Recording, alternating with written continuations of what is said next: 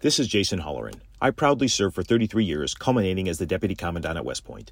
Put this on your calendar World War II weekend inside Old Bethpage Village Restoration on Long Island.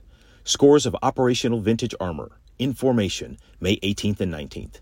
Nassau County Executive Bruce Blakeman invites you to join him in saluting America's greatest generation and all those who have worn the uniform in defense of our freedoms. That's May 18th and 19th, presented by the Museum of American Armor. Listen, all you New Yorkers. Excuse me. Taxi. Okay, man, we're looking around. This is the 77 WABC minicast. And joining us now is the founder of Just the News, the great investigative journalist, John Solomon. John, you had a big scoop about Biden using these kind of fake emails. Tell us about it.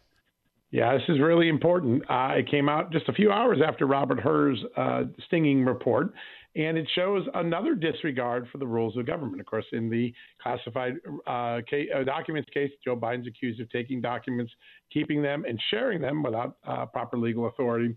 In this case, Joe Biden began using in 2010 a private email address to conduct official government business. This is important because every federal agency tells its employees you're not supposed to conduct uh, any official business on your private email account. Well, Joe Biden did that.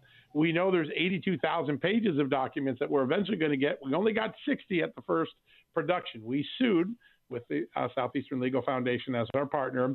We got the first 60 pseudonym emails. What do they show? They make eminently clear that Joe Biden was using this one Gmail account, which was robinware456 at gmail.com, Gmail not being a very secure email for government business. Uh, and he was conducting business. He was getting speeches. He was getting drafts of speeches. He was sending memos to his staff using this private email address. Uh, the National Archives has these records preserved. We're trying to force them into the public. Now, there's some other very important developments with you. You also see Joe Biden looping in his son Hunter, his brother James, his late son Beau Biden into official White House conversations, basically treating his family like they were additional senior White House staff that raises another set of questions, particularly knowing that Hunter Biden and James Biden were traveling the world trying to make money off of sometimes unscrupulous countries. Uh, and so we, we see that confirmed in this initial production. The third thing we see, uh, though it's only 60 emails, is that the National Archives is going to try to claim that it doesn't want to release the majority of these emails. There's already out of these first emails several that there's redacting in full or in part saying we're not going to let you see this. They have a variety of excuses, but there is a lot of effort to already keep the American public from seeing what Joe Biden was doing, government business on his private email at the Obama White House.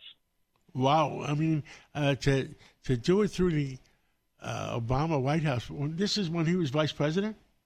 It was. It was. The same time he was doing it, Hillary Clinton had her private email server. So you're getting a sense that this was really pervasive, uh, despite the fact that the rule said you're not supposed to do this. You know, there was one thing uh, that you also had, John, that I thought was interesting the timing. I think it's a later one, right, in 2015. And explain it because it involves uh, then, of course, uh, Joe Biden. It, it describes also his son Hunter, and it's what the head of Ukraine. Yes, listen, that's the first email we turned up. This is before, and by the way, the National Archives hasn't produced that email to us yet. We found it on the, on the laptop, but in 2015, uh, excuse me, in early May, I think it's May of 2016, uh, Joe Biden's about to have a conversation with the president of Ukraine, the very president. Just a few months earlier, he jawboned into firing the prosecutor who was investigating Hunter Biden's employer, Burisma Holdings in Ukraine. They get rid of the Ukrainian prosecutor. He's talking to that president again, the guy he jawboned, the guy he said, You're not getting the billion dollars in U.S. aid unless you fire this prosecutor.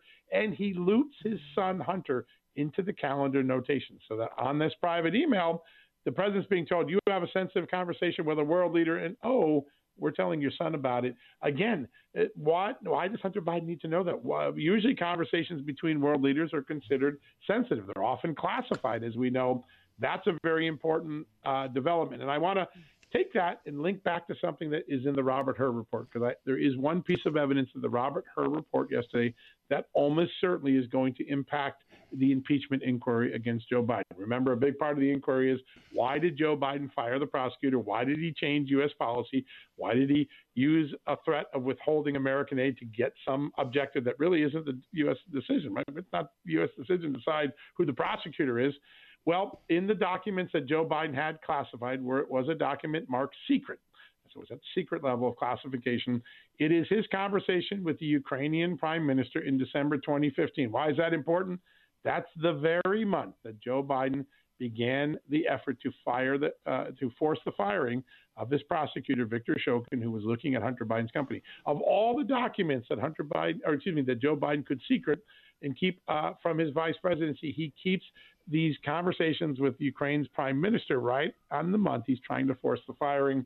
That I think is going to be a very important mission for Congress to go get that document. This morning, James Comer said, "I'm going to get it." Last night, Eli Crane said, "We're going to get it." This uh, there's going to be a nexus between the classified document scandal and the impeachment scandal. Wow, that is really interesting. Uh, John Solomon, thank you so much. That is fascinating, the timing. It's fascinating. It is. Thanks, guys. Good to be with you.